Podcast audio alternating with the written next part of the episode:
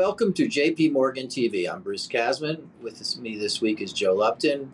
There is a lot to go through here, uh, and I think we'll start with a global economy which seems to be sending some pretty significant signals on the inflation front um, that may feed back to central banks. So it already has to some degree, but I think the interesting question is how much further does that have to run? So let, let's just start for a moment on inflation. You know, we came into this quarter thinking we would get broadly lower inflation, but largely because of energy prices and core inflation would stay stable. We're clearly being surprised to the upside. What's going on, Joe? How is it that our forecast is not turning out to be? Come on, come on. How is that possible? You know, look, I, I think we went through uh, all of last year with a sense of that there was more noise. There was some signal, but a lot of it was noise, and that got translated into a kind of a fancy word called transitory. Uh, and the transitory word got excised as we moved through the turn of the year, and that led central banks to kind of start to move uh, a bit more. But I think now that we look at the inflation numbers, it's not just that it's it's you know it's not uh, transitory it's that there's actually a lot more potentially signal in, in this and it's telling us that the the tightness in labor markets the the kind of the, the the, signal coming from where we think output gaps are the full recoveries that these things are tra- translating into meaningful kind of um, uh, kind of relative shifts demand supply that's driving an inflation process. I mean, that, that's all kind of a wonky way of just saying this is not just not transitory, but real signal that it's time for central banks to be to be moving here. That we're much further along in the cycle than we probably had had thought. So that's the, that's what I take from these ongoing upside surprises in inflation. That importantly, as you as you point out, is is very broad based in nature, right? It's not just kind of single single uh, you know it's food here or energy here. It's everything that's kind of moving. Yeah, up. and I think it's important to realize that it's it's broad. It turns on things that don't seem to be that closely connected to the pandemic and may be influenced by the the more temporary natures of the volatility on prices there. And it's happening pretty much everywhere. I mean, China and Japan are the notable exceptions, but um, outside of those two countries, it doesn't really matter whether your recovery is uh, slower or uh, more advanced. You're seeing uh, the price pressures uh, build up, so it does feel it feels global. It, as you say, it feels more like the fundamental uh, gap that we've been talking about between um, very strong demand and tight supply is causing problems here, um, and therefore it doesn't seem that it's going to go away uh, quickly and certainly not completely. Uh, I mean, there is a question, right? Like, you know, are, are we just getting the timing wrong? I mean, I we, we've always said that embrace the tilt, right? Inflation's moving higher. We we we I mean, higher from pre-pandemic levels, right? Uh, inflation also is is is going to come off the super hot levels that we were seeing around the turn of the year. Um, that you know, I feel pretty safe saying that.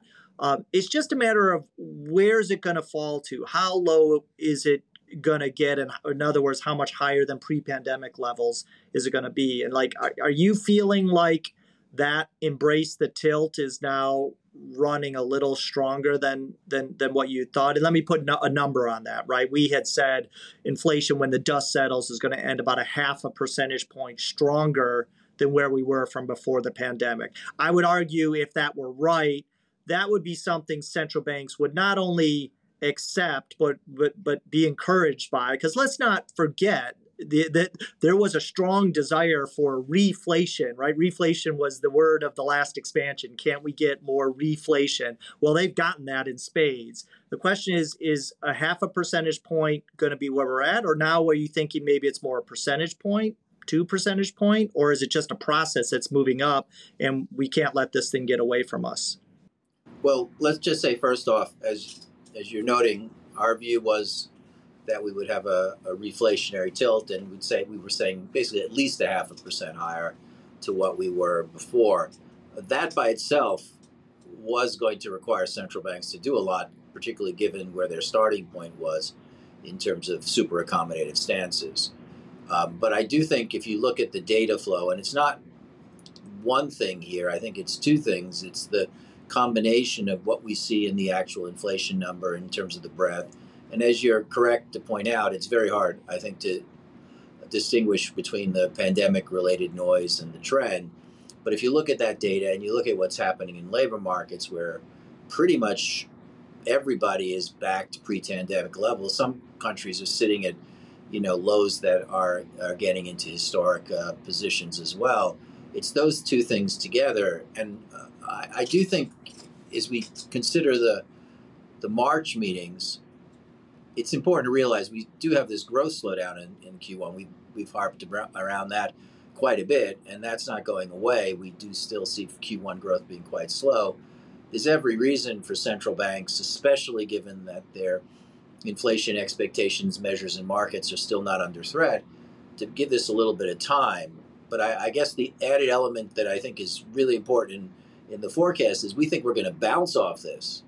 So, given where we're starting from, if you get the bounce that we're expecting, I'm pretty sure not only are we going to have tighter labor markets six months from now, but that is going to combine with forces that are going to say, hey, inflation is running somewhat higher than uh, where we uh, had been thinking it was, even with our reflationary uh. So the, the bottom line here is that I do think the news is consistent with things running hotter on inflation.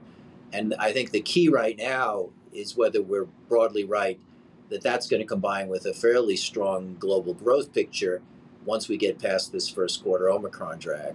Yeah, just a small point, and then a kind of a bigger point. The small point on the near term. You point out like, well, March meetings are coming up, but we're going to have this weak first quarter.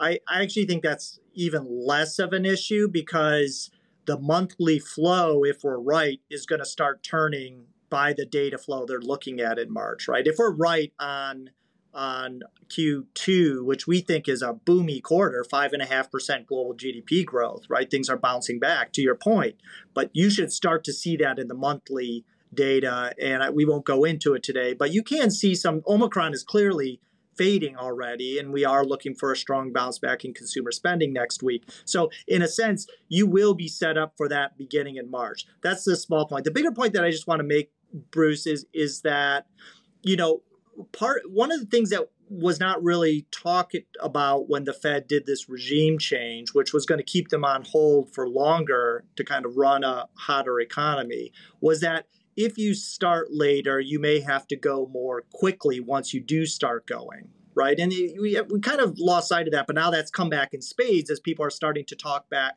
talk about 50 basis points uh, per meeting. Uh, and and I would argue, as we were talking earlier this morning, that you know, in some sense, if you look at 08 global financial crisis being recession driven by a kind of a financial shock, you look at the pandemic recession being driven by an external pandemic shock, we may be setting ourselves up where the Fed really has to induce a recession, right? That it, that a Fed would need this may be the, the odds that are the highest we've seen in 20 years that we get a good old traditional Fed cycle to put the brakes on. Uh, and that may come sooner than currently what, what we're expecting. And rates need to really put that in to actually move above neutral. So, uh, you know, I, these are the, the types of things that I think are, are, are shifting in our minds as we kind of track this, uh, the, the signal that we're, we're reading in the inflation news.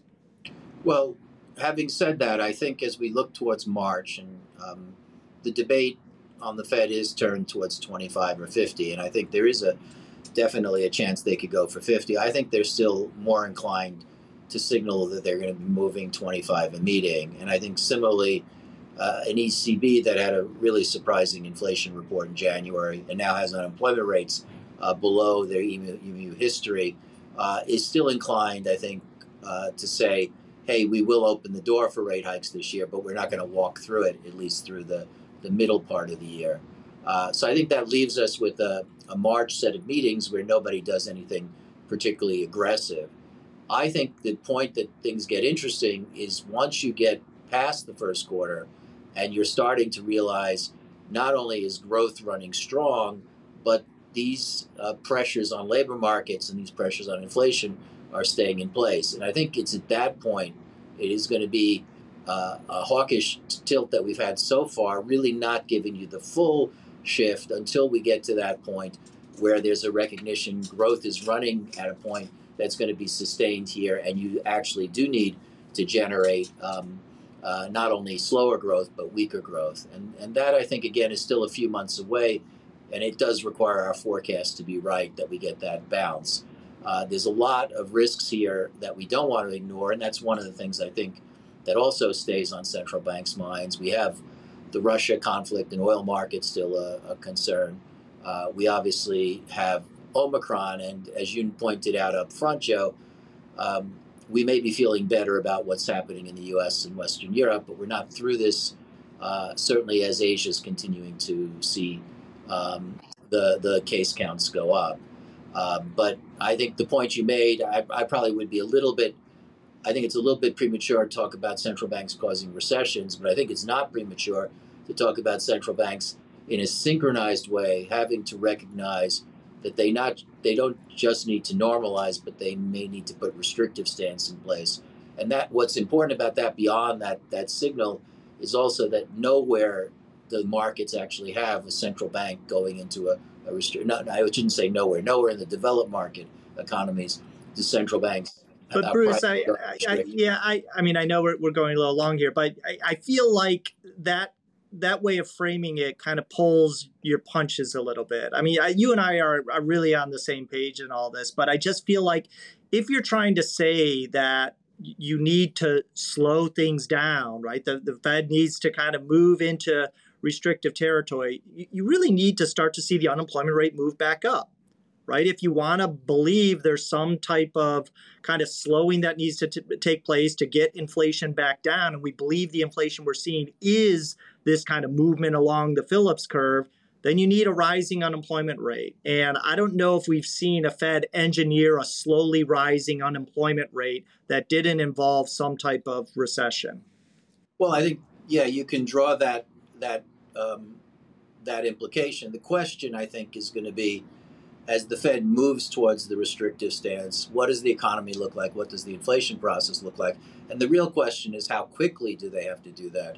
If they can, you know, generate an environment and we get a little bit of luck here, uh, and they tolerate inflation, you know, closer to three percent, maybe we can run this thing for another three, four, five years before we get there. But as you're pointing out, maybe we can't, and maybe that the news that we're seeing now is telling us that the time frame is quite a bit shorter. And I think that is the message here is that we're now debating something which I think people would not have thought have as a real merit in debating, eh, perhaps even as recently as three or six months ago. So the, the, the terms are shifting. I think the point we'd make is we're not going to see that reflected in the March meetings, which are coming up. But I think all you need to see to get this back front and center is the strong growth. The rest of the stuff will follow mm-hmm. it. And that therefore becomes the key in our forecast. Are we right that we're going to be growing at a way above trend growth in the global economy in the middle two quarters of the year? And we have actually gone way beyond here. So I think we'll end on that note. Plenty of interesting stuff to talk about, and uh, hope we can continue the conversation next week on JP Morgan TV.